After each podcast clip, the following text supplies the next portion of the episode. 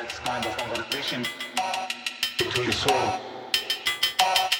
That's conversation between soul and the now.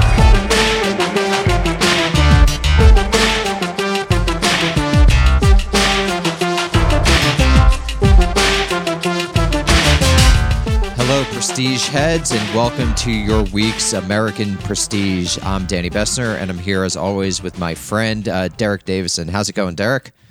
Uh, okay. I just got off the treadmill, so uh, thankfully this is just an audio podcast because I'm I'm not looking so good. But Well, I'm we, feeling we're good. also gonna we're gonna establish an OnlyFans, but uh, that'll be announced well, soon. So and I'll I'll shower before those sorts of things. yeah, and at a certain tier level, you might be able to get a a, a copy, a, a copy, or Yeah. even the original of Derek's sweaty shirt. Who knows? There you go. I could autograph it for you. Uh, well, it's actually, uh, you know, from jokes to seriousness, it's actually been a pretty grim week in international affairs, um, particularly given the fall of Kabul, which we discussed on our uh, special uh, podcast a few days ago. Uh, but, Derek, in the intervening days, what's been going on in Afghanistan? How have things proceeded? What does it look like on the ground there? Um, well, the the big thing that's developed over the past couple of days is uh, protests already. Um, in uh, there was a protest on Wednesday uh, in Jalalabad. There was a protest today, Thursday. Um, actually, a few protests. The main one was in Asadabad, which is the capital of Kunar province. Both of them, both of these cities are in the east, uh, but there were reports of protests in Kabul as well. It's Afghan Independence Day. Uh, so there are celebrations. Well, they're not celebrations at this point, but there have been demonstrations in which uh, people have been waving the uh, national flag, i.e., not the Taliban flag. Um, Taliban fighters have responded by uh, basically opening fire on these people. Uh, they killed three people in Jalalabad uh, yesterday. There's an untold number killed in Asadabad uh, today.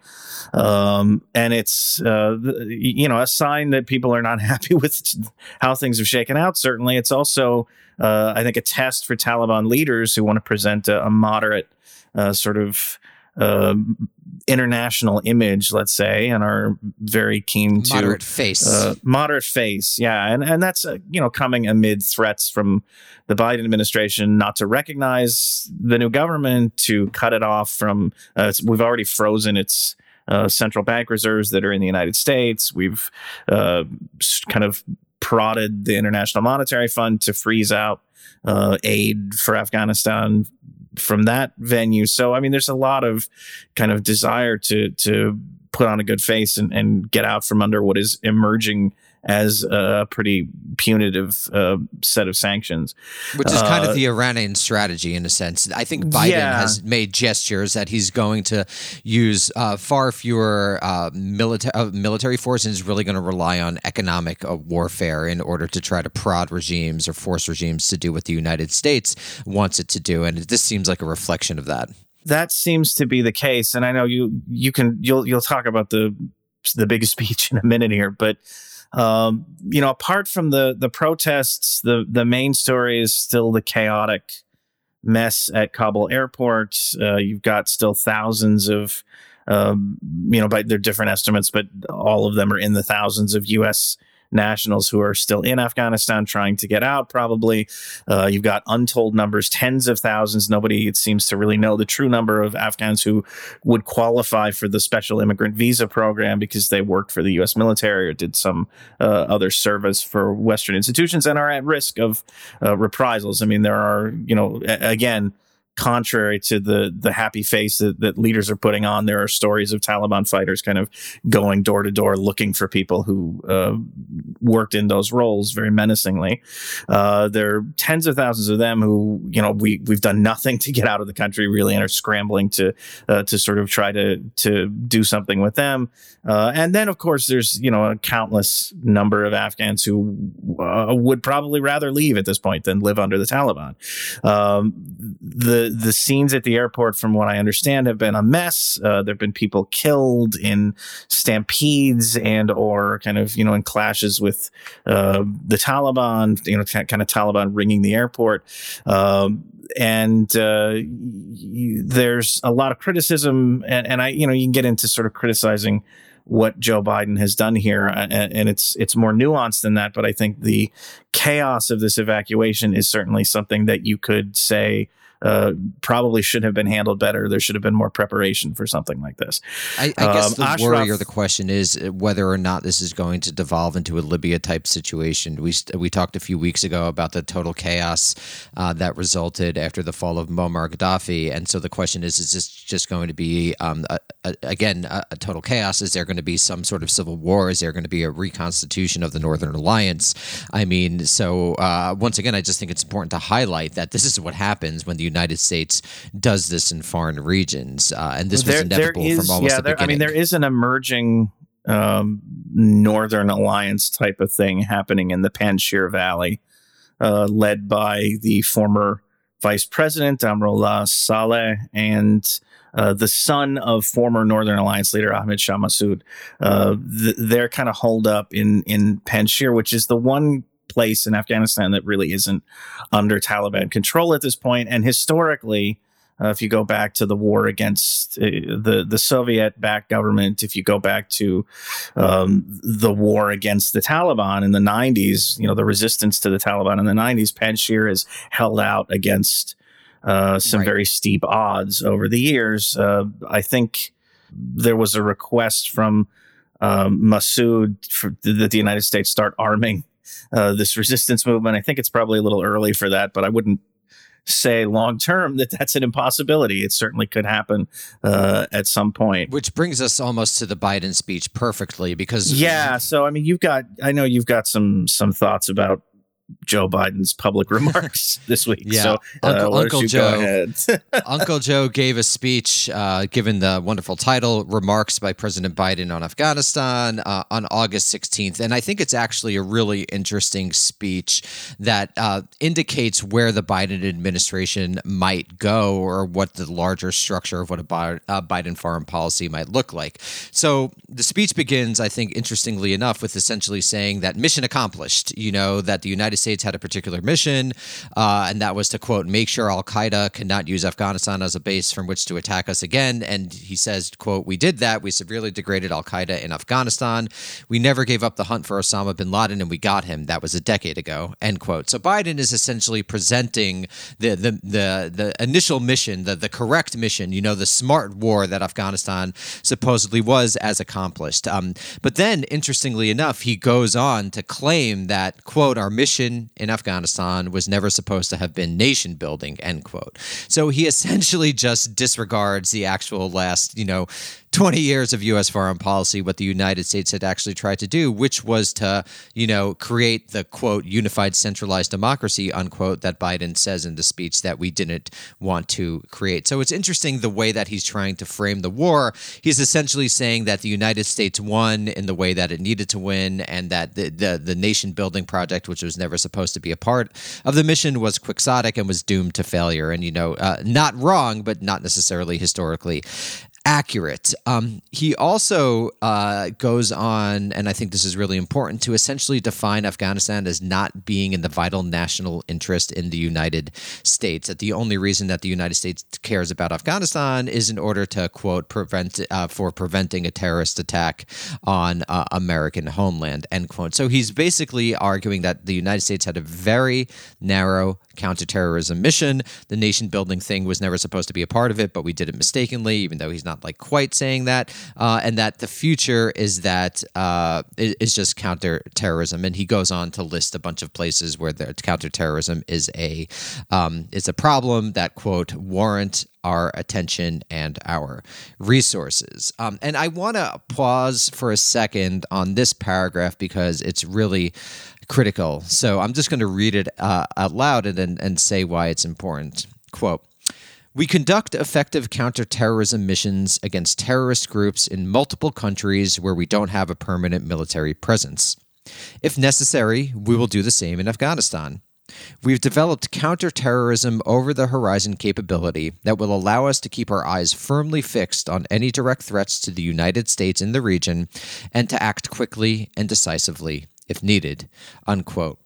I think this is really critical because here Biden is effectively identifying the entire world as within the U.S. interest, or at least the entire world where counterterrorism, uh, where terrorism could, you know, serve as a base, which is essentially anywhere. And so this is very much in keeping in the geostrategic posture that the United States has adopted um, since 1945, when it essentially identified the entire world as as within its remit.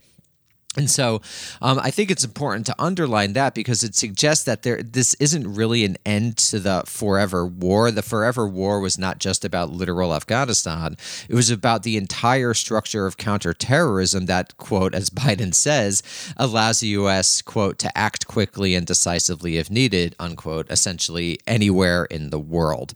So I think that's a, a really critical thing that he's saying there, um, and that he is essentially arguing or, or, making clear that this sort of counterterrorism effort is going to continue. Um, he then goes on to essentially say that, you know, there's no reason the United States should be here in Afghanistan, and he's not wrong about that, and that he's, you know, the buck stops with him, and he's going to ensure that there are no U.S. troops in the region. Um, Derek, I'm just curious, what do you think about that? What do you think the role of military contractors in Afghanistan uh, is going to be after this? Um, I mean, mean, if Kabul hadn't fallen, I think it would have been different. But uh, what do you think is going to happen now if you could, you know, predict even slightly about the future? Yeah, of, I mean, um, there, there's a model here that you could follow, which is what the Obama administration did in Syria, uh, where we we didn't go in so much. We didn't go in heavy, certainly, until the whole, uh, you know, the ISIS bombing mission expanded into Syria miraculously. Uh, but initially, yeah, who would have predicted more, that? yeah, who, who could have predicted? Um, initially, it was more, you know, CIA, special forces, weapons, uh, going to these supposedly vetted. Uh, I don't really think they were, but that wouldn't be as much of a problem in Afghanistan. Uh, but supposedly vetted rebel groups and kind of a, a lighter footprint type of an intervention. Um, that's that's hard. That's going to be hard to do in Afghanistan because there's no geographically there's there's no foothold. I mean, I just mentioned there's this kind of emerging resistance in the Panjshir Valley, but the Panjshir Valley is cut off from everything. Um, you know, in the Which case allows of Syria, people to mass there. Essentially, right, that's what right. allows That's people why, to mass part there. of the yeah. reason why it's so defensible. Um, but it also, you know, unlike Syria, where you could come in via Turkey and kind of ship things in uh, that way and bring, you know, advisors or contractors, et cetera, in through, you know, over the Turkish border. There's no, I mean, there's no easy way to get people into the Panjshir Valley to kind of support these rebels. So I, I don't know. It's it's um, it's very challenging. I think. I think you're you're right. There's if if Kabul th- hadn't fallen, too. it might be different. And I know there's like. Uh, the some of the dead enders are like, why don't we just retake Bagram Air Base? like, you know, th- that Christ. time has passed, guys. It's time to move on.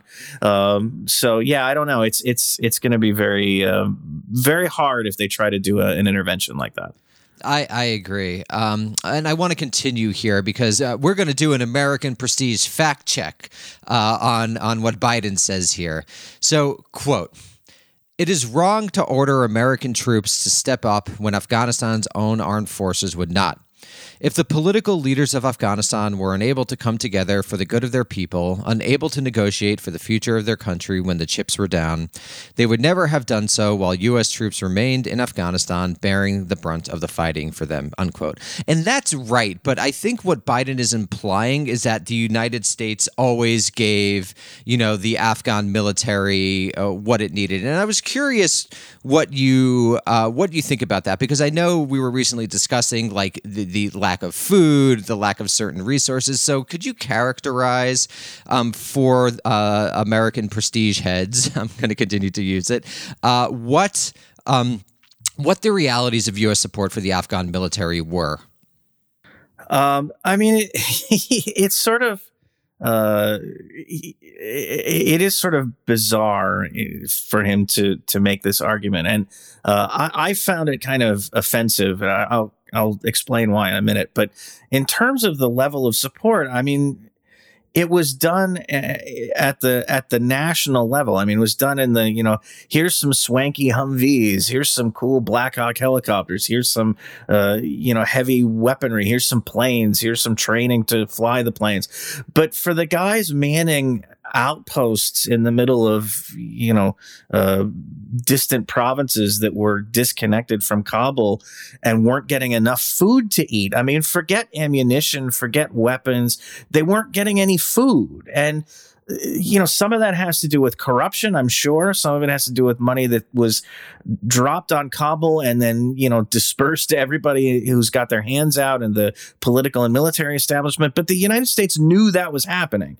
If you cared about the readiness, like the combat readiness uh, of Afghan soldiers, then then what have we been doing for the past 15 years? Not providing, not making sure that that basic needs were being met uh, at, the at the local level. Uh, y- you know, to suddenly turn around now and say, well, the Afghan government. What were we going to do if the Afghan government and the Afghan military weren't going to going to take care of this stuff? Well, you've known that they weren't taking care of this stuff. What were we doing? Like, what has been going on? Um, and I get, you know, Biden is sort of implicitly blaming the past two administrations, although he served as vice president in one of them, uh, and certainly has been enough of a public figure that, it, you know, to the extent that he was aware of this stuff uh, happening, he could have spoken out about it. Um, but but it's still sort sort of an implicit kind of uh, admission that this entire this entire occupation or mission uh, has been badly managed. I mean, just kind of uh, you know in a, in horribly unworkable ways. Um, the reason that I found some of it offensive is because I think if you carry forward the implication of what Biden is saying, um, there is a, a sort of complaint in there uh, not that the Afghan military failed to defeat the Taliban. I don't know that there was any expectation that it would defeat the Taliban once the United States left. The the complaint is that Afghan soldiers, again, these guys on the local level who weren't even getting fed, weren't getting, you know, uh, their most basic needs kind of fulfilled, that they didn't fight and die needlessly in order to buy Joe Biden and company a decent interval before Kabul fell. That's what the complaint seems to me to be about. And and you know, you talk about uh, the fall of Saigon, and did did Biden want this to go another couple of years so that he could kind of wash his hands of uh, what happened? And and that's just uh, I mean it's just so cynical. It's it's like it's asking so people to cynical. die yeah. for your poll for for your poll numbers. It's asking people to die so that Democrats don't get washed in the midterms. And it's just it's it's disgusting. I mean really if you carry it to that point and I don't you know maybe that's not what he meant, but I don't know, but but that's the logical endpoint to me. And it's it's just really kind of grotesque. I agree. And I think this is always part of the larger fact. And this might be endemic to nationalism as a ideology that, um, of course, Biden just thinks American lives are more valuable than non American lives. And I would even venture to say that Biden thinks, in, general, white lives, um, at least implicitly in the structure of, of the whole system, that white lives are more important than non white lives. And I think that's just the reality of what's been happening in American foreign policy for uh, much of its history from the expansion west and the indigenous genocide to the the uh, uh, attempt to try to control all of Latin America to you know fighting two brutal wars in Korea and Vietnam and Asia, and now having these you know long wars in Iraq for, uh, and, and, then Afghanistan. And I just think that there's a total disregard for uh, human life. And I think one of the most important left wing commitments is this type of transhumanist perspective, where we think that philosophically all life is equal because it's human life. And I think just this this fake. Um, uh, these fake arguments about American innocence are just really uh, dystopian in a certain sense. Uh, and actually, just building off of that, um, one of the things that Biden says in the speech is, "quote." We'll continue to speak out for the basic rights of the Afghan people, of women and girls, just as we speak out all over the world. And I was wondering if you could, yeah, talk a little bit about the the role of sort of like um, the arguments that people are currently making about how terrible they feel for Af- about uh, Afghan women and Afghan girls, and this is not to say that that um, women are going to do well under the Taliban. I think it's absolutely true that they're not. But I just wanted you to talk a little bit about the sheer hypocrisy of the United States claiming or war claiming that this was a war for Afghan women, that this was a war for for feminism in, in any way, shape, or form. Do you think that's accurate, Derek? Um, no, I, I don't. I mean, you know, you can look at the very basic level on how many women have lost their lives over the course of this war. Um, but if you if you pull back and and look at the, I mean, the, the, the primary case, the best case argument against the idea that the United States cares about women's rights around the world is our long friendship with Saudi Arabia, which uh, has never treated women, even now, now that they're allowed to drive, now Saudi women are allowed to drive, uh, which is sort of the big flashy reform that Mohammed bin Salman made. Uh, th- that that's still a brutal place for women to live, and and you know even with some sort of cosmetic improvements. Some of them not cosmetic. I don't want to discount them, but it's still not a good place for women to live. And we've never really, apart from a little bit of rhetoric here and there, uh, made a big deal about it. Um, and even you know the Taliban see this. I saw something. I don't. I don't. It was on Twitter, so I can't attribute it to anything. But there was this uh, quote from from an unnamed Taliban that was basically like, look, you guys get along with Saudi Arabia. That's all we want to do here. Like, what's the big deal? Why are you, you know, uh, why is America so opposed to that? And and it's true. I mean, this is uh, these are the the decisions that we've made to sort of shelve human rights and, and women's rights and those sorts of things when it's convenient to us, and pull them out when it's convenient to use them as a, a sort of cudgel. Yeah, I think that's right. And I just think it reflects the pure cynicism of a lot of these warmongers that, you know, as the thing falls apart, that they, they're claiming that this is really about women's rights the past 20 years.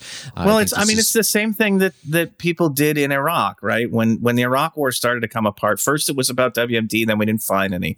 Then it was about, you know, Saddam's working with terrorists. There's no evidence that he's working with terrorists. And you go through the, the iterations and eventually you land on what about the freedom of the Iraqi people from tyranny. And it's like, okay, I mean, uh, I don't see any of you people caring that much about uh, freedom and tyranny in any other part of the world. But all right, so that's your uh, tenth order justification for this conflict, I guess. Yeah, no, that's exactly right, and it's pure, pure cynicism. Uh, I just want to end talking about the speech and something that I noticed that was pretty interesting. Uh, here, here's a quote. The events we're seeing now are sadly proof that no amount of military force would ever deliver a stable, united, and secure Afghanistan, as known in history as the graveyard of empires, unquote. And I just wanted to, to underline that because, um, you know, Thomas Jefferson did refer to the United States as an empire of liberty. Uh, but, you know, post Jefferson, most American leaders, uh, I don't think, in fact, as far as I'm able to recall, uh, have ever made such a direct connection between the United States and being an actual empire, which in the American imagination is a bad thing. You know, it was a nation founded in an anti colonial, anti imperial revolution. And the United States has since uh, 1945, when it did become a global empire. Uh, U.S. officials have been very reticent to refer to themselves as, uh, as an empire. And I just think it's interesting that, again, you know, of all people, it's based Biden who kind of slips and says, you know, this is the graveyard of empires, and I'm not going to allow the United States empire to be buried in Afghanistan. And I just wanted to point it out because, you know, it's kind of with Trump and Biden, we see a lot of the norms of American discourse going on, uh, undergoing these types of subtle shifts. And Biden really, you know, he here explicit, kind of explicitly uh, refers to the U.S. as an empire. If it's a graveyard of empires, then what, what it would be the graveyard of the U.S. So I just wanted to underline that because I thought that was a, a pretty interesting thing. Also, it's the graveyard of European and American empires. there have been right. plenty of empires that have come, come through Afghanistan over the years. They just haven't been white, basically. Right. Which, the, which of course, according to U.S. officials, the only empires that are worth thinking about are white empires. Um, so let's leave Afghanistan behind for a sec and go to another uh, unhappy and depressing place in the world, and that's uh, Lebanon, uh, as they say in the United States, and Lebanon, as they say properly, and it's Lebnoon in Arabic. Uh, Is Labnoon, yeah. Labnoon. Lebanon. Yeah. So Derek, what's been Or going on? in Lebanon. Lebanon? No, what am I doing? Again, I Lebanon. apologize to my Arabic professors. uh, Lebanon. Uh, Lebanon. Al Kitab, the writers of Al Kitab are very uh, angry with me. Yeah, you they're going to come out. They're going to sue me probably for making them look bad. Although we didn't use, we used elementary modern standard Arabic, which was the driest textbook ever written. But anyway. Yeah, yeah, not not great. So, but what's been going on in Lebanon? Uh, so, um, well, Lebanon hasn't had a government since la- it's been over a year now, I think, since the, uh, yeah, it's been over a year since the explosion, um, accidental, it appears, of, uh, a, a huge amount of ammonium nitrate that was being stored in very unsafe conditions at Beirut seaport. Uh, that uh, in the initial aftermath, at least, nobody seemed to know what it was or why it was there. Um, it's it, it was uh, confiscated. It, it turns out off of a, a ship, and uh, maybe you know somebody had their uh, was planning to use it as explosives. Who knows? But uh, at any rate, it was stored next to some fireworks and hot weather, and uh, they didn't mix very well, and it blew up and it destroyed most of the seaport. Uh, it brought down the government of then Prime Minister Hassan Diab, who is still Prime Minister since he resigned, but he's been serving in an interim capacity uh, as Lebanese leaders try to sort of piece together. Uh, a new government. They've they've been f- trying and failing for over a year now. Uh, they've been the the goal has uh, on paper been to put together a cabinet of technocrats or a non-politicized i'm putting that in air quotes uh, cabinet that would meet european demands so that they could unlock you know aid and funding. Um, but you've had uh, the once and future kind of ongoing uh, periodic prime minister Saad al-Hariri tried to form a, a cabinet and he was unable to do so. He and uh, the president Michel Aoun were unable to agree on the makeup of such a cabinet. Uh, so Hariri quit finally after several months um, uh, I think last month, perhaps, or maybe it was the month before. Uh, and uh, another former Prime Minister, Najib Mikati, stepped up and was tabbed to uh, give it a go. He's running into the same problems. Um, the the basic issue is the Lebanese cabinet is traditionally kind of doled out to different Three major groups. interests. Yeah. Well, Yeah. the yeah, the leadership sort of, uh, you know, the president is a, a Maronite, the prime minister is a Sunni, the the speaker of parliament is is Shia, but you have all these political parties who sort of control their little fiefdoms uh, within the cabinet, and the idea of doing a, a non politicized cabinet basically means taking those ministries out of their hands and there's a lot of counter pressure not to do that. Uh, and Aoun has been you know sort of leading the charge to kind of leave some of these ministries under at least his party's uh, you know purview if nothing else. And that's been um, you know contributed then to uh, what predating the the port explosion has been a period of just complete economic and political implosion. I mean, this is a country that is, um, you know, if you've never seen a country just kind of destroy itself, basically, that's what's happening uh, to a large extent in Lebanon. Uh, the the main critical issue right now is there is a huge shortage of fuel. Uh, the Lebanese a lot of infrastructure Bank- problems. w- Power's going out all the time. Yeah, you power, know, people are seriously infrastructure rioting problems. and killing each other in line at gas stations, trying to fill their cars.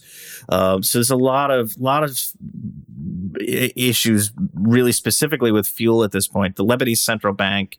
Um, a couple of weeks ago, I think, maybe last week, uh, announced that it was going to end. Uh, it had it had been subsidizing fuel imports by kind of financing lines of credit at a much higher rate of exchange with the between the Lebanese pound and the U.S. dollar than you can actually get right now on the black market. It's like 20,000, 21,000 uh, Lebanese pounds to the dollar, but they were financing it at a much more favorable rate. They can't do that anymore because they don't have any more foreign currency reserve. They don't have enough foreign currency reserves to sustain that. Right. Uh, so I, I just want to pause for a second. I just want to pause for a second on that, and this is we could see how the um, the structure of sort of the North Atlantic world continues to affect what we now call the global South. That that a lot of these domestic political um, choices are are made with a specific eye towards how Europe would respond, and uh, as you were saying, toward unlocking aids, toward uh, aid, toward unlocking grants, uh, and things along those lines. So we see this post Iraq and post um, Afghanistan move in the North Atlantic world to basically try to continue to dominate the world, but through what is effectively economic coercion. Um, and I think we need, uh, just as you know, a, a left wing, we need to understand those connections between these security and economic structures more deeply than we currently do.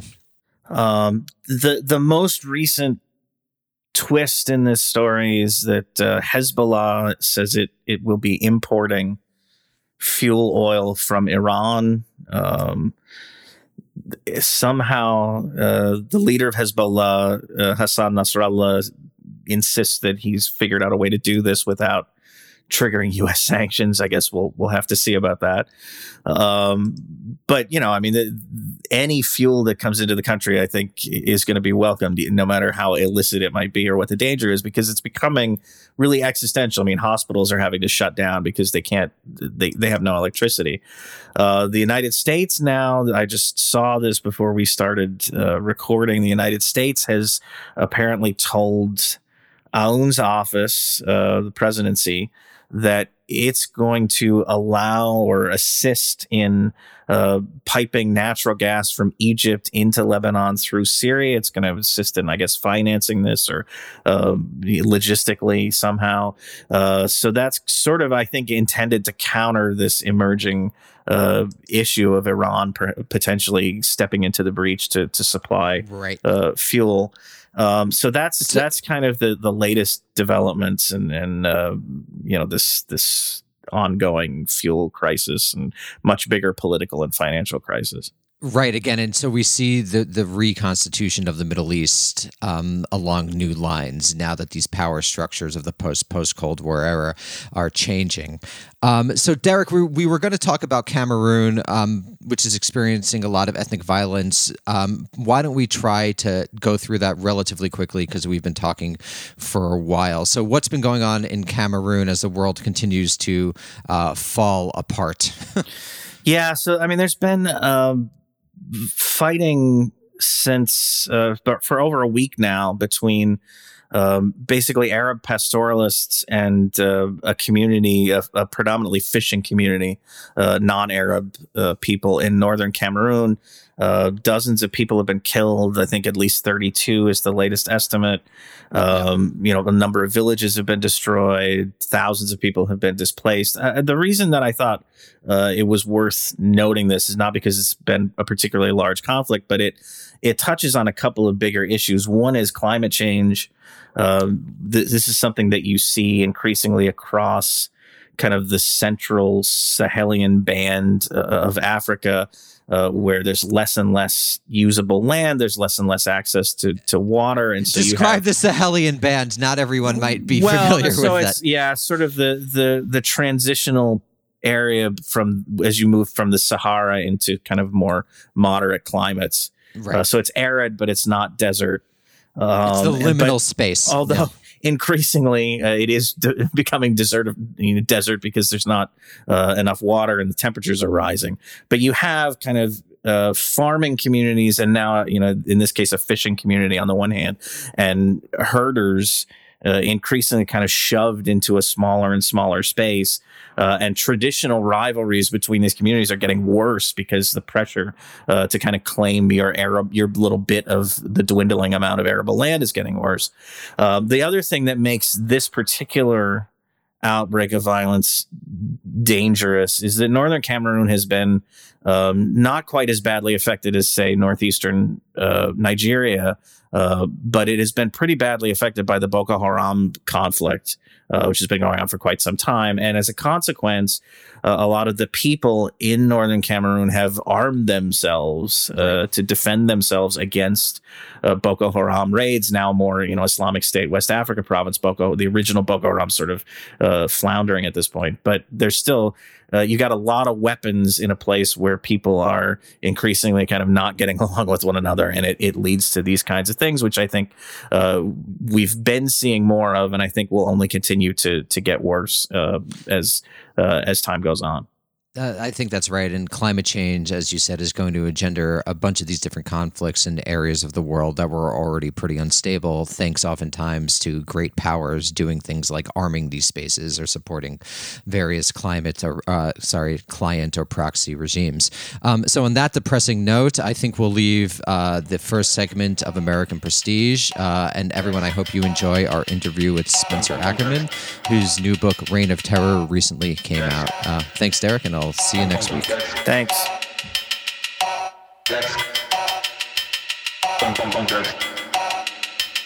Hello, American Prestige listeners. We are very grateful to be joined this week by special guest Spencer Ackerman, uh, who has been a reporter. I was, I'm not going to say national security reporter because I know that you are not going by that title anymore. Uh, we could talk about that essay actually if we have time. It's, it's a really good one. Um, but Spencer has been a reporter for covering the war on terror for almost its entire length. He's reported for the New Republic, Wired, The Guardian, The Daily Beast. Uh, he's won or shared in uh, the 2014 Pulitzer Prize, the 2014 Roy Howard Award for Public Service Reporting, uh, the 2012 National National Magazine Award. Um, lots of uh, plaudits. Really, Spencer has been one of the, uh, I think, best documenters of the war on terror, and uh, we're very grateful to have him here to talk about uh, his new book, uh, Reign of Terror. I could show it here on the video in case we ever actually do video. Uh, Reign of Terror, how the 9 11 era destabilized America and produced Trump. Uh, and uh, also has a new Substack newsletter, Forever Wars, foreverwars.substack.com. So we'd like to uh, urge you all to check out both of those. Spencer, thank you very much for coming on the program. Hey, thanks you guys so much for having me and for your kind words. So um, I, we will get m- more into the book itself and kind of uh, you know things that are specifically you know we're we're here to talk about the book. I understand, but given um, and I should say we're recording this on Monday, August 16th. If something completely different has happened by the time this episode is released, don't hold it against us. Uh, but given the events of the last few days, and given the extent to which you have you have spent your career covering uh, the war in Afghanistan, I want to start with just your thoughts as you've watched the last couple of weeks and especially the last couple of days unfold in light of uh, the time you've spent in Afghanistan and in light of the the project that you just completed, kind of cataloging the the war on terror. What what what have you you know as you've seen this unfold? What have you been thinking? Yeah, a couple things. Um, so I've spent you know not an appreciable amount of time in Afghanistan. I've spent a cumulative total of like two months um, out of 20 years. So I don't want to suggest that I'm some kind of great Afghanistan expert. I'm just someone who's, you know, been there, met people, watched some fucked up shit. Um, you know, uh, nothing seems to me like it manifests American exceptionalism more than these moments when America recognizing that it is in the midst of a disaster, usually a disaster that involves uh, troops being pulled back from a battlefield rather than troops going there and destabilizing it, um, starts to talk about not really its own culpability, but instead using the wretched experiences, the abject desperation of regular people um, as an excuse for one or other American agenda. And on the one hand, um, we need to recognize that it is risible, uh, I would argue, to treat what you know human misery we're seeing unfold in Kabul, especially, um, as somehow distinct from the war, as as an alternative to the war, rather than the war having brought us to this point, and not even just this current 20 year war. America has been destabilizing Afghanistan since the 1980s. It just did so in an earlier generation and for uh, a different purpose, which is to say anti-communism. Uh, the war on terror is the recrudescence of anti-communism. Uh, the second time is farce of it. The the 18th Brumaire of anti-communism, let's say. Right. Um, so you know, I think of human beings uh, who were kind to me in Afghanistan who didn't need to be, and I think of them with with dread for what's coming. What I see in the kind of discourse um, is using their experiences by people, you know, and by people who haven't particularly, you know, paid much attention to the wars as they have been going on. Uh, use them as an excuse for one or other theories, fantastical theories of American power. And this one in particular, a suggestion that if you know only the U.S. had continued to fight in Afghanistan, we wouldn't be seeing absolutely horrific images, images that remind me of 9 11, of desperate people trying to cling to C 17s and falling to their deaths.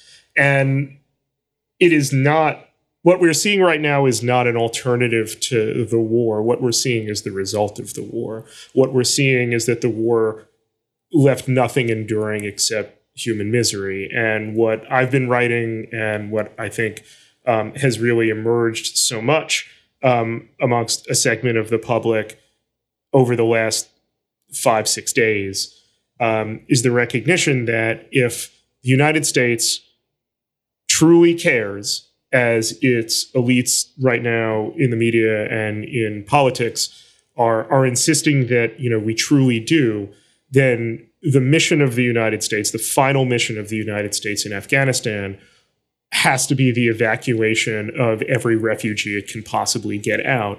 Instead, we're seeing a humanization just as like like the barest humanization possible of people trying to get out, but only those who served the war in Afghanistan.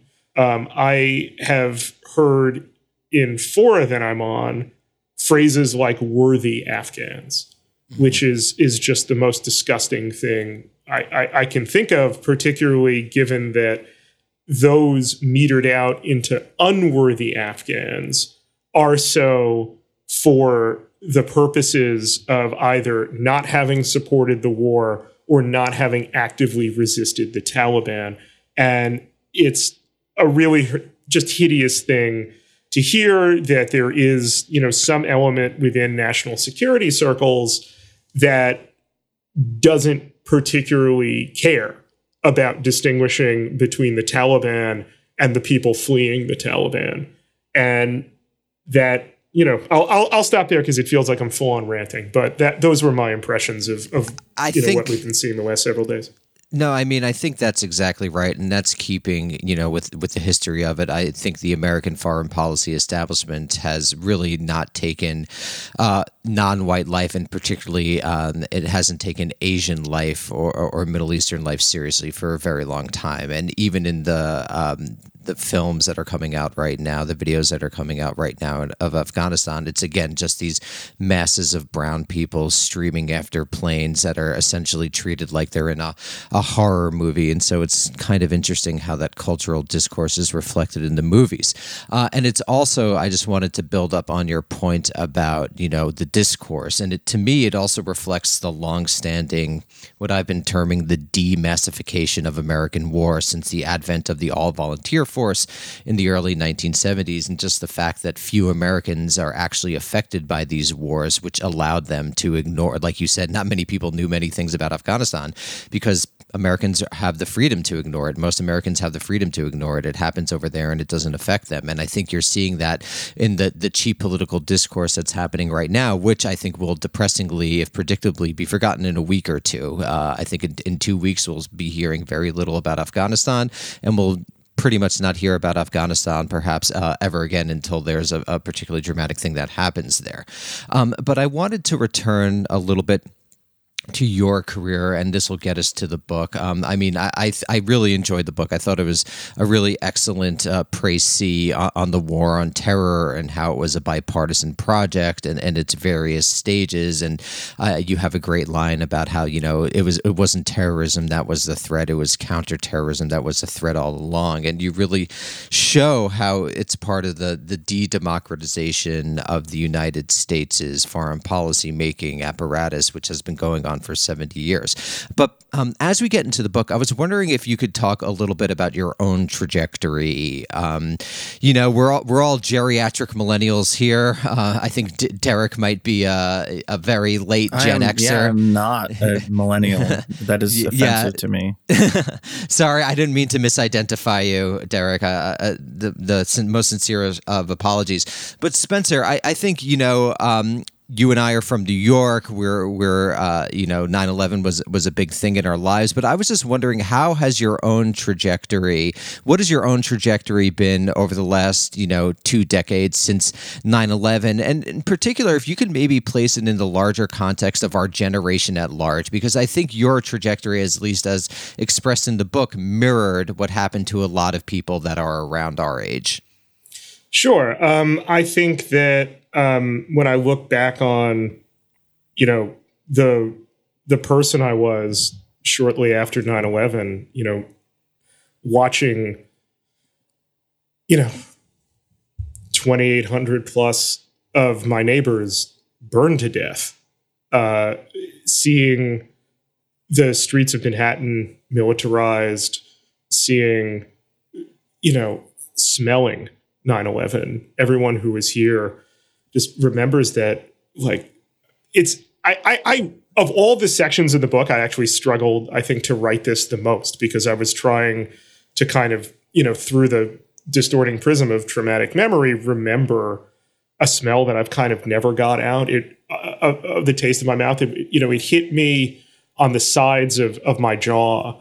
This this sickly, sweet, and also savory um, sense memory that was the smell of people being and having been incinerated. And you know i i'm ashamed to say it made me a barbarian. It it brought out uh the absolute worst and, and most psychotic in me. Uh i wasn't a critical thinker at all and i thought i was. I thought i was performing that critical thinking. It so happened that i also then took a job right after college that I was ex- that I felt extremely lucky to get. Um, people may not remember for us geriatric millennials, like you know, in our adult lives, and and sorry, and baby and and youngest Gen Xers.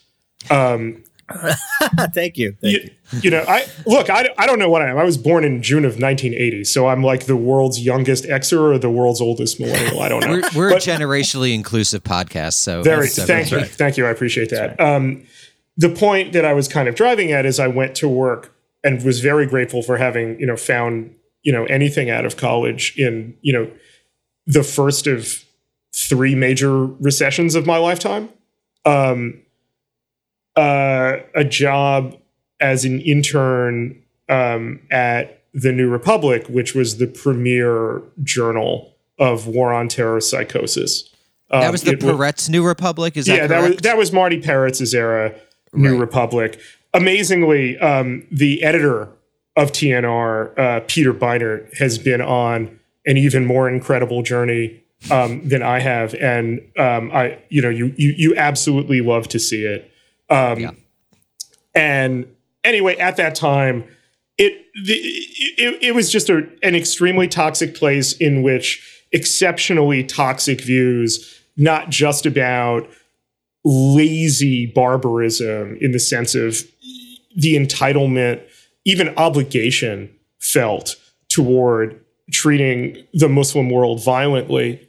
Um, and, you know, was was given free expression it was very openly encouraged and to view the world otherwise was not serious and like through this all what i wanted to do wasn't to be the you know a pundit. I, I wanted to be a reporter. Um, that was what I thought journalism was, and this was a quick. I had been working for you know through when I was in college um, for a, a long gone New York alt weekly called New York Press, and that was kind of my first real experience there. Hell yeah, I remember the Um, New York Press. Yeah, nice. That that was a shambolic place. that but but I, I I remember it very fondly. Um, anyway, um, a lot of real fucked up stuff there. Uh, Taki Theodorakopoulos in particular. Um, anyway, I'll stop telling stories about that. Um, and I was like interested in doing long form reported stories. And one of the opportunities that I was given because like to to back up a little, like this was also the kind of dawn or at least the early phase of when magazine writing started appearing on the internet. And um, I was, you know, one of the younger people there. Um, and also like everyone around me was kind of an established writer. Um, and they wanted to be established magazine writers. They were not interested in, in writing for the internet. So I was like, I'll do that. I'll do that. Like rather than, um, you know, competing for scarce print space on a weekly basis with people I could not compete with, um, I would, you know, do the job that they weren't interested in doing. And um, Ironically, though, Stephen Glass was, of course, exposed by the internet um, outlet of Forbes. yes, right. very, very Yeah. ironic. Yeah. So Um, Stephen Glass was uh, someone at New Republic who plagiarized and fam- very famously. Well, um, they also like made a movie out of this that they let like TNR like staffers go see, and that was kind of a wild ride.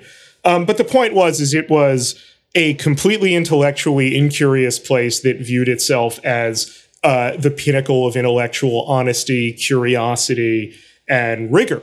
And it was none of those things. Um, I was given an opportunity early on to write a magazine piece about uh, the Iraq War, um, and this became like one the first major piece I ever did. Um, it was called "Deception and Democracy" on the cover of the first casualty, um, and it was about. It was a reported piece with you know talking about George W. Bush taking the country to war based on like demonstrable lies, in particular um, about Saddam Hussein having nuclear weapons and Iraq having a meaningful connection to Al Qaeda. And one of the sources for that story, it's not secret now, it was in a public indictment, um, uh, was Joe Wilson, who was the ambassador who was asked by the CIA to investigate whether Saddam Hussein had purchased a stockpile of uranium from Niger. And that became a bit of a of a of a shitstorm that ultimately like contributed to the indictment of of um, Bush's aide Scooter Libby. So that was a weird thing to experience um, at kind of a young age, and as a result of this, uh, I started. I got to write uh, a daily blog for TNR called Iraq, um, which was kind of meant. This Peter's version of this idea was that like you know this is in early 2004 um, was like you know liberals by which he meant in particular the magazine um, had backed a war that was looking like an absolute disaster um, and uh, like there needed to be a space on the magazine to reckon with that um, i credit peter with with knowing that was an obligation the magazine had incurred. And so i was tasked with writing this and that meant um, you know at an age when you know now that i'm 41 i think was way too young to be writing about something so serious. I was like throwing myself into the the details of uh, the occupation of iraq and the coalescing emergency and what was going on. And and by the summer I, I was just writing in a way that like made me really nervous about my future at the place like the us has to withdraw from iraq and I, I wrote a piece for the magazine at the end of the year which was sort of the dissenting piece in a cover package about like what next in Iraq. Um, that was just like, okay, if the fallback position is that like we need to be in Iraq for Iraqi democracy, the Iraqis are demanding we leave. Why not make some kind of arrangement where like the Iraqis get to vote the United States out and the US can say like we have followed, you know, the will of the Iraqi people and what I, you know, was too ignorant and like naive to have considered was that like democracy like no like the point was was like american interests have to predominate here. And i like um anyway that you know long story short that was the beginning of the end for me in the magazine and in 2006 i was fired from it um, went on to basically just stick with um, national security reporting um, went to iraq and afghanistan i still like as much I write I write about this a little bit in the book. I, as much as I thought I was I, I call the 9-11 era an early red pill, by which I meant like this there was this like very casual appetite um, for the most psychotic interpretations um, and the most violent solutions, um, the most uh, pathologized of interpretations about what led to the war, none of which, like, where, like you just couldn't do any material analysis, any historical analysis. Like that was just not the vogue, and there were you know professional ramifications in a variety of ways. Um, and so I, I call that in the book an early red pill. And even now that I you know introspect, um, when I thought I had spit that pill out, I can see in like bad journalism I have produced over the years, like the lingering effects of that. And it it, it took me a long time, I think, um, to really see how deeply, like even when I thought I was challenging um, American national security, that like a latent American exceptionalism kind of remained within me. Um, and uh, you know, um, I wrote this stuff uh, for Wired after that. Um, I'm skipping a couple steps here because I've been talking forever. Um, but in 2013, I went to The Guardian and was incredibly lucky uh, to be like have as my first task and something that like my editors for very good operational security reasons like deceived me about like what I was about to be working on. Um, we like my first task was working on uh, the Edward Snowden leaks, um, and like I, you know, I had felt that I had like long since you know lost my illusions about this, but now like a thing that I had been trying to report since it broke in 2005 was now available to me. Pretty much a secret history of what the NSA truly was, um, and that's profound and that's pretty life changing. Um, I worked for the Guardian for you know several more years, and basically, basically like through all of this, just kind of became like more strident, less reasonable, but also I think um, probably more of an obsessive as a reporter. Um, that took me through the Daily Beast, and recently I've decided like I just don't want a boss anymore after 20 years of doing this, and now kind of am in a position where I might not need to have one in order to make a living. So I'm giving that a try now, and I'm hoping that like the experience that I've had of like leaving newsrooms, which you know are are very much blessings as well as curses, um, I can just do kind of better journalism uh, so, Derek, let's get to the book in a second, but I just want to underline one quick thing. I think, Spencer, what you were saying is absolutely right on. I think, particularly growing up in the 1990s, we were promised two things one, that capitalism was the be all and end all, and two, that American imperialism would not only make the world safe for Americans, but would literally end genocides and everything like that. And yeah. I do think the millennial political experience is defined essentially by, you know, Afghanistan, Iraq, and then, you know, for Coda, Libya, and then the 2008 2009 uh, recession. And so I think that that that there's been, as you gesture toward in the book, this larger sort of red pilling where people become, you know, skeptical of the system. And of course, as you also uh, demonstrate in the book, that could go in different ways. That could, you know, lead to January 6th, or it could lead to someone being critical of the national security state. And I just think that's a, a common generational experience uh, that's crucial to understand the rise, you know, of, of the, you know, post 2014 uh, American left. But Derek, you want to go to the book? Yeah, I, I, well, I have a few questions on the book, but um, you mentioned covering Iraq, and I think Iraq is a is a good microcosm, and we're seeing another one unfold now uh, of one of the themes of the war on terror, which is a sort of national self delusion or a series of delusions. Uh, some of them I, I, I don't want to say well intentioned, but sort of just kind of convincing ourselves that America is good and America is doing the right thing and these things that we're doing are necessary. Some of it is, you know, a deliberate delusion, you know, on the part of the American government, uh, trying, you know, basically lying to the American people. Um, I, I, go back, you know, I, over the last couple of days, I've gone back again and again to the Afghanistan papers, which were released in 2019 and showed that everything the United States government had been saying about the Afghan war for uh, 18 years at that point was a lie. And and when people talk about, you know, people talk about uh, how surprising it is that this collapse has been so total.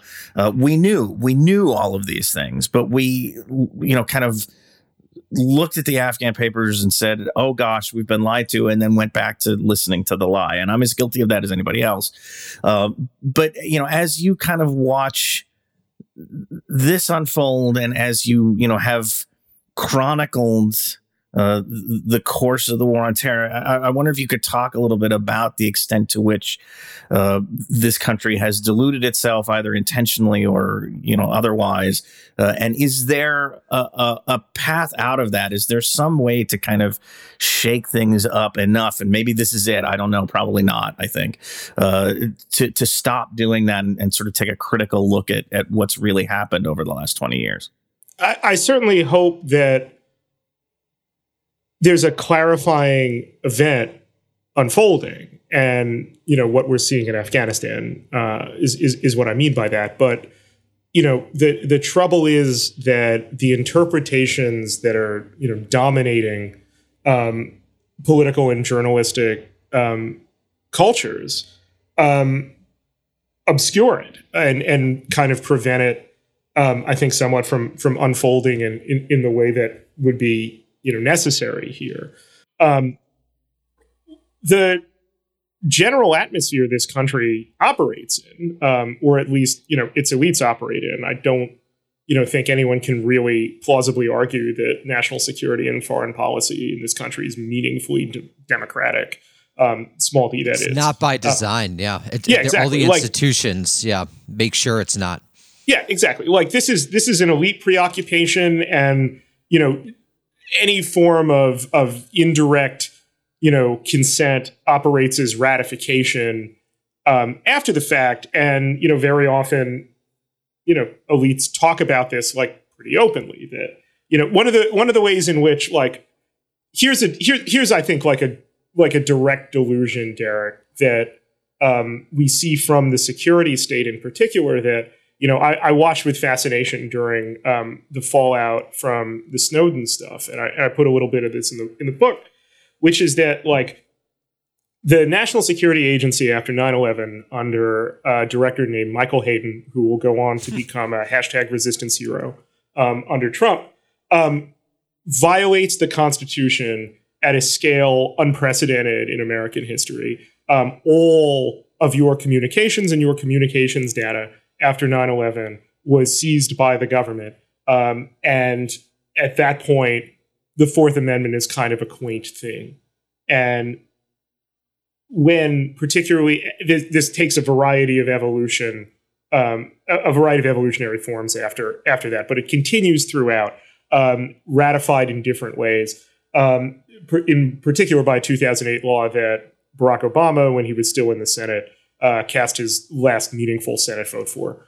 Um, and then when the Snowden documents showed in irrefutable ways, because this was from the NSA and GCHQ, its UK counterpart, um, it, itself, the degree to which, through at scale, um, the NSA was essentially like deciding for itself how much freedom, how much privacy Americans had. Um, it would then respond to the outcry in among other ways by saying, well, look, the leadership of the House and Senate of both parties and the intelligence committees that oversee us, they all said this was all right. You all voted for this, meaning Congress. Um, and, you know, in you know certain re-ups of the Patriot Act and Section 702 of the FISA um, Amendments Act, uh, or Section 702 of the Foreign Intelligence Surveillance Act that was amended by the 2008 FISA Amendments Act. Sorry, reporting habits die hard.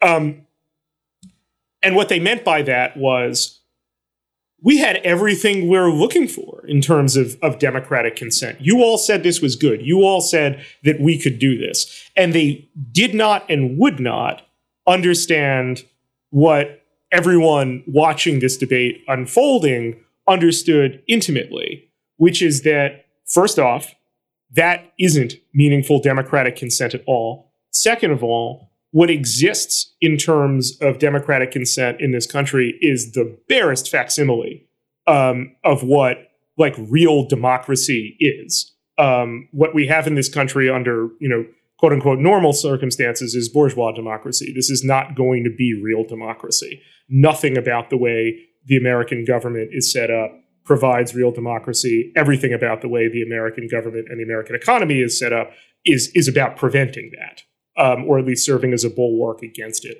Um, and then finally, when I would see there was a, a famous moment when Keith Alexander, who was at the time the head of the NSA, goes to the Black Hat Hacker Conference um, in Las Vegas um, right after the the Snowden stuff had had broke, and he's there like the NSA had typically been to recruit people um, in order to go work for the NSA, and now he's being heckled by people screaming freedom! and bullshit at him when he starts talking. Like he starts saying like he tries to play this off as being like, yeah, we stand for freedom, and like everyone there knows what's happening at that point and is angry, understandably so, about the ways in which the NSA has concealed and then lied about what it actually has done.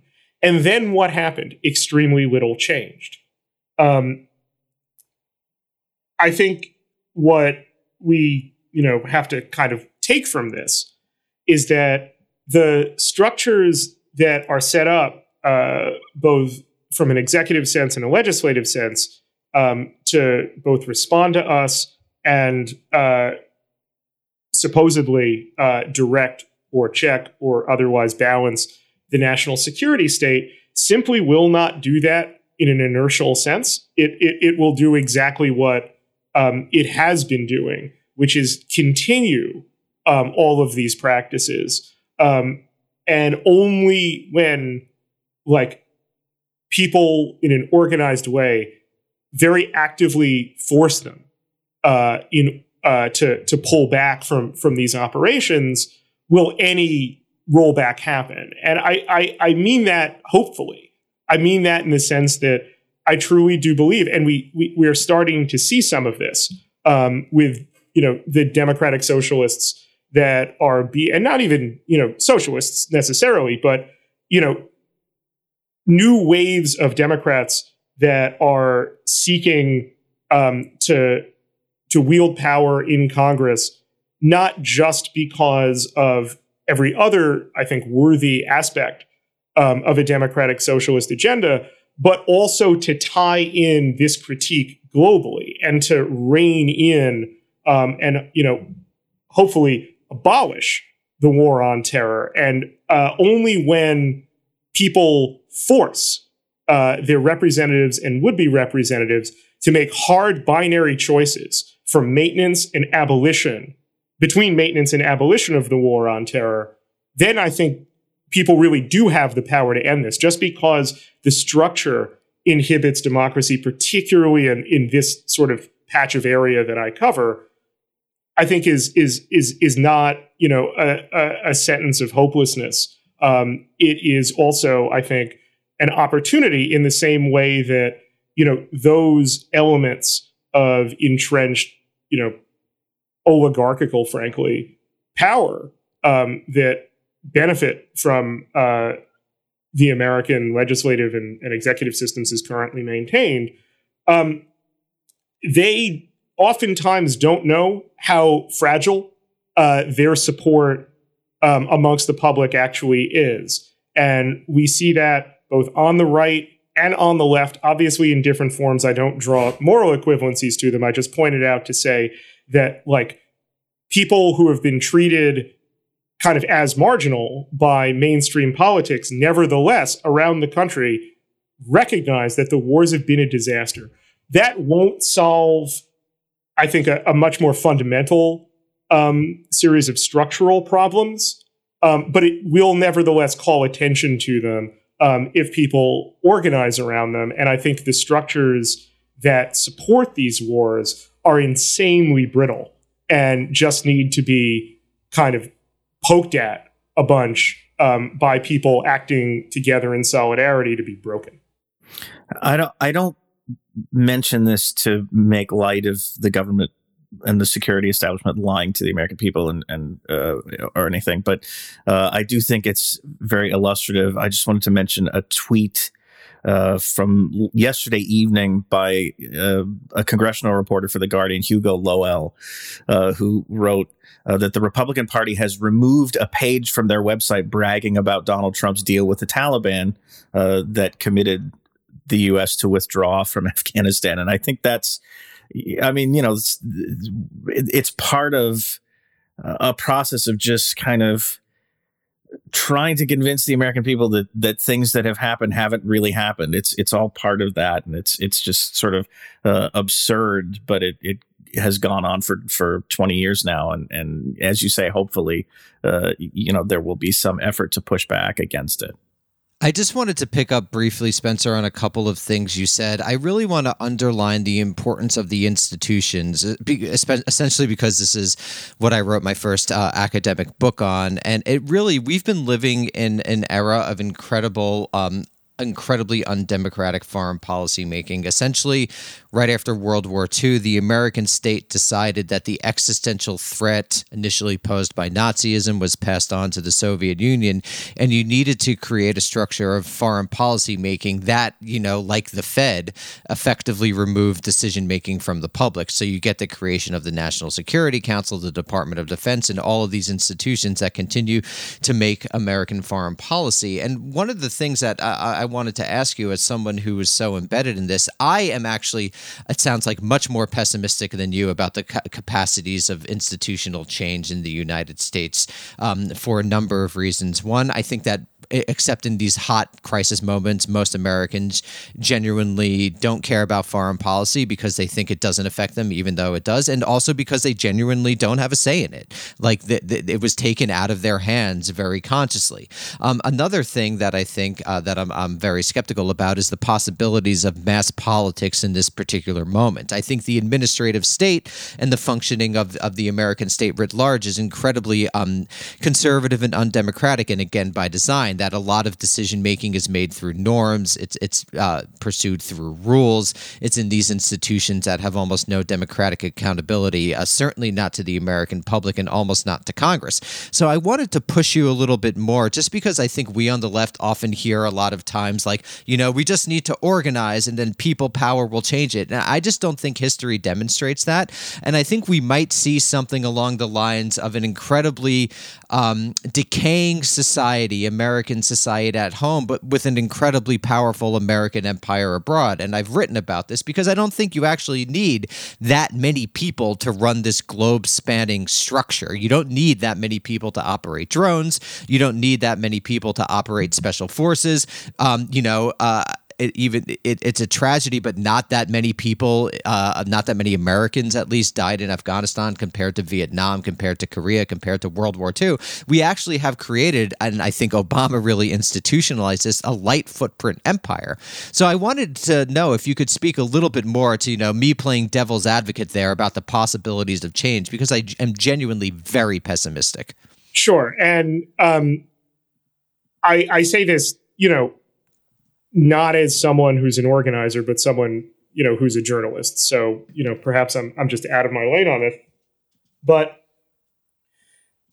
I, you know, I've had a weird life. Um, I've partied with defense contractors. The the ways that they fet reporters is absolutely nuts. They can afford the top shelf booze. When you, there are all of these conferences that, um, particularly if you go to Florida. I wouldn't recommend doing that now, having just come back from Miami myself. Um, but like a whole lot of the military is in Florida, Southcom, CENTCOM, SOCOM, and you know there are you know periodically like something between conferences and like frankly festivals um, of the of the defense industry that take place all the time, and like you you you if you are a reporter who you know who goes through these things, like I've I've been invited to wear like you know the like helmets for the F thirty like pilot helmets for the F thirty five and like see like virtual cockpits of being like in these planes. And like the idea is that you're supposed to leave this going like wasn't this so cool? Um and instead At least like, you weren't ex- asphyxiated, so that's something. I mean, you're yeah well that's the F twenty two uh we didn't I, I I wasn't wearing the hypoxia helmets um from the F twenty two um but uh you're this is all a long way of saying Daniel that you're you're right like we shouldn't underestimate for a moment like I call it in in the book Obama's sustainable um, war on terror, um, which serves as as a bit of a you know thin end of the wedge for a sustainable empire. But I don't think empires ever are sustainable. Um, they just look like that until they're not. And in particular, like what what we really have to you know from I. I, I see you objecting. So, like you know, perhaps that is too much of a of a, Well, of a thirty thousand foot. Just you know, very quickly, I think that Yeah. was true in the past because you needed people to maintain empires. When you're thinking about Britain, Ottoman Empire, Ro- you needed people. Mm-hmm. Today, you don't need people. That's a fundamental transformation. But just a quick Okay. tangent.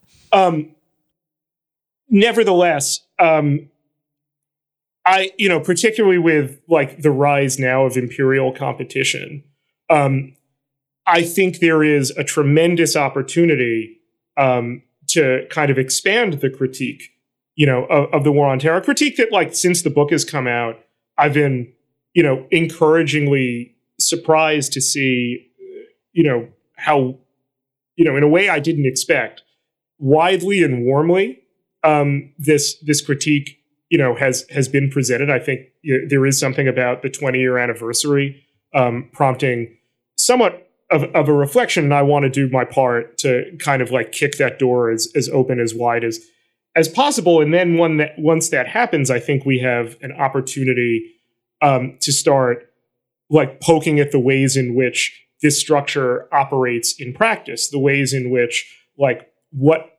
kind of exists in this country as a form as like probably you know with the exception of of of the um of the hydrocarbon industry um an industry that is you know cre- you know mediated in critical ways by state intervention and shaped by it. Um but of course that industry is multinational. The defense industry isn't. The defense industry is what basically exists as a form of state capitalism in this country. It is something in which, you know, when you say you don't need um, a lot of, you know, people to maintain an empire, that is definitely true overseas. However, in this country, a tremendous amount, I don't know the actual number, but just like a tremendous amount of jobs are created by the state subsidized defense industry. And like that has to be replaced and it has to be replaced with something you can't simply throw people out of work and you also once people are are dependent on those industries for a livelihood they will of course you know defend them. And like these are not unionized jobs like in the main. Um so like organizing kind of you know has has has an interesting relationship um, with that in ways that probably I shouldn't talk you know more about because I'm I'm out of my lane. But you know I think there is nevertheless in this you know moment of competition um, an opening uh, for people to say we we neither want our uh, political structure and our economy to work this way to be dependent on mass immiseration extraction and death to export such death and that if we're willing to accept the premise that there are certain industries that are so vital uh, to the well-being of the United States. I, you know, it, it. I don't mean to minimize the challenge that this will will you know that this you know poses and and the task you know as as monumentous as it is, but that is at least a thin wedge which you say, great, there are other such industries, nationalize them and make them meaningfully democratic. Uh, we're we're coming up on a point where we should probably start steering toward uh, conclusion. Obviously, there's a, so much we could talk about here, um, but we haven't really mentioned the second pole of your book. I mean, we've talked about September 11th. We haven't really talked about Donald Trump, and and sort of the the book is about the process by which we got from 9-11 to Donald Trump. So without asking you to lay out the entire thesis of the book in five minutes. Um, I, I, was struck by, um, you know, when you talk about the ways that the war on terror provided a template for the Trump campaign, not only ideologically in this sort of nativist backlash against immigration, against you know Muslims, against foreigners of all stripes. Uh, but even at the at the sort of nitty gritty level, when we get to the 2020 campaign and the the the concept of endless war, where you just you never lose if you never quit, as a template for Trump to continue saying that he won the won the election uh, no matter what. It's sort of like even at that kind of micro sense, there's a there's a connection. Um, but the forces that uh, were unleashed by September 11th that contributed later on to bringing us the Trump administration are things that were in the main, and you talk about this in the book, already there. I mean, nativism was already there, kind of, you know, strains of neoconservatism and uh, kind of nationalist conservatism were already there. The the Democrats kind of uh, or liberal liberalism's, I guess, sort of obsequiousness to power, and and you talk about it in the the sort of best example of this is you know talking about Donald Trump as though he's an existential threat to the United States while still allowing him all the powers and all the levers of the the war on terror allows the presidency. Uh, all of these things were there before 9/11 and 9/11 just sort of unleashed them. But at the same time there is a sense that that incident uniquely kind of created a, a sense of national madness almost. And uh, how do you uh, conceptualize sort of what was already there and just kind of waiting to break out versus what September 11th actually created from from you know from nothing, I, I guess. So uh, the way I put it in the book is that the war on terror invents nothing. The war on terror is a doorway into these dark aspects of American history that have been there from the start. Um, it is, however, a doorway. I'm going to mix metaphors um, that you know opens under guise of righteous emergency. So there's an urgency. There is, in fact, a sense of necessity to combating danger and promoting public safety, obviously national security, through opening that door up. And you know, when you look historically at you know torture techniques like the CIA used after 9/11 you see all of the ways in which these particular techniques are used at home and abroad throughout American history. Waterboarding comes from the US occupation of the Philippines. You know, as much as the US likes to, you know, condemn and rightfully so, don't get it twisted, Bashar Assad from using barrel bombs against Syrians the United States invented barrel bombing in the marine occupation of Haiti, um, which is something we don't often talk about when we talk about Afghanistan being the longest war in American history. In fact, it very recently outstripped the 20 year occupation of Haiti um, for that for that title, and we we need to remember that. Um, I'm from Flatbush. I live in a neighborhood that is one of the, along with Miami, hearts of the Haitian diaspora. Um, and you know, I could go on and on in that vein, but you know, child separation um, is a from chattel slavery and native genocide that we saw manifested not only um, with like repeated threats to do so uh, in the war on terror, but then as an explicit policy of the United States under Trump, executed by one of the luminaries of the war on terror, John Kelly, where I would go a little bit more kind of, you know, pop culture um, is that like, and this was a bit about like how I wanted uh, the end of chapter three, which is called liberal complicity in the war on terror that ends with Obama's election to kind of feel. Um, but if you guys are Lord of the Rings people, um, you'll remember uh, the moment after you know the the war at the end of the first age that defeats Sauron, Elrond, the king of the elves, and Isildur, uh, the king of the men climb into Mount Doom holding the One Ring, and Elrond is screaming at Isildur, uh, "Throw it into the fire! Like you have to get rid of this thing. Throw it into the fucking fire. Get rid of it."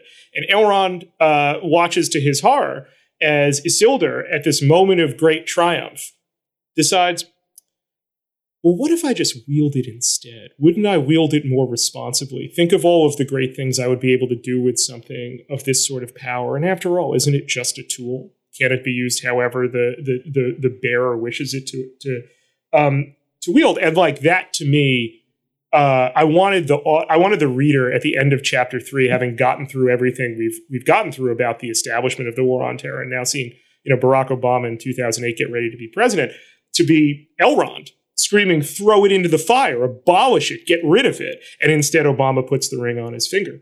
And I, you know, to to perhaps put it, you know, finally in in, in the terms you you you wanted, Derek, um, the war on terror is the one ring, but American exceptionalism is Sauron.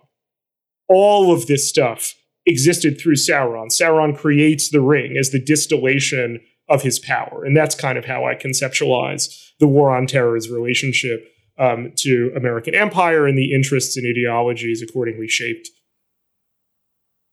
so I have a question. I think that's really interesting, uh, and I think one of the things that people are beginning to focus on is the actual structure of the empire. You know, the 750 bases, the incredible number of special forces deployed around the world. So um, as we wrap up here, I think it's important that we on the left have some form of utopia. So let's say in 30 years, everyone listened to American Prestige and Spencer Ackerman. Uh, what type of world would actually exist? Would there be no U.S. bases? Abroad? Uh, would there be, you know, we'd spend $50 million on defense and the rest would be on cancer research? What type of world are we actually trying to build toward? First of all, our Patreon would be much bigger. Uh, but other than that, yeah, we'd be we'd be state, and, you know, and Spencer, the state Spencer would fund Substack. us. Yes, they would be huge. yeah, I mean, it would look like that. It would be like active um, dismantlement of the empire. It would be the removal of those bases. It would be the thing is is about the bases. The, the bases result from like conditions of um, like engineered dependency. Um, very often like extractive economic conditions. So those have to go. Like I, I think American empire will end one way or another because that's the way like history works. Um, but the way in which it ends matters, and the way in which it's either you know cleaved from the economic conditions that created it, or re- recapitulates those conditions in a kind of smaller way, um, or you know a more a lighter footprint way in the way you described, Daniel, um, matters a lot. I think you really do have to like actively get rid of these things. I, have heard people object to this um, by saying like, well, we're not going to cede all of this territory um, to China. You know, our allies, you know, want to make sure we're there as a as a bulwark against you know the the perfidies of the Chinese. And like, well, why is that? One of the reasons that it is that way is because the United States has taken very active roles um, in countries like South Korea, in you know in Japan, um, amazingly, you know, historically speaking, now in Vietnam um, to you know set up those relationships um, that ensure that like local elites feel like they get and do get materially speaking good deals out of American empire and then whatever happens to their people happens to their people who increasingly are described in terms so abstract as to not be thought of as people in any rigorous way. So all of that has to change. I, I you know i I, I would, you know, nationalize, repurpose, and destroy the defense industry. You would, you would, you know, transform like the creation um, of like, you know, civilian airliners, um, you know, that have to be, you know, that are massive, you know, climate emergencies already. We should also remember that, you know, those bases in the US military footprint, we don't often talk about it in these terms, but in terms of their carbon consumption, you know, perhaps not as much as the actual hydrocarbon industry itself. But like, this is one of the things that's literally killing humanity, like, not just in like direct observable conditions of violence, but in terms of structural violence. Kate Aronoff's book Overheated is incredibly um, lucid on these points. And unless we confront that, the I've you know Derek mentioned up top that I don't like calling myself a national security journalist anymore. And if you go to my Forever Wars um, newsletter, you'll you'll see a, a piece about why that is. That I don't want to waste everyone's time recapitulating here, but the way in which we discuss national security is incredibly zero sum. It's incredibly solipsistic, and it deliberately neglects the ways in which the mechanisms of national security drive global insecurity, global dependency, and increasingly threaten the existence of humanity as as as a you know as a species. Um, so that's that. I you know I Daniel, I don't want to front like I have like a programmatic answer um, to that question. I, I really want to underscore like I see myself primarily as a reporter. So those aren't over, you know, obviously I have things I want to see in the world, but, you know, I don't really develop them as much as I take like the time I try and devote to developing my journalism for better or for worse. Uh, well, I think um, that's an appropriate place to end on the uh, threatening the destruction of mankind. That's how we typically end these interviews, uh, anyway.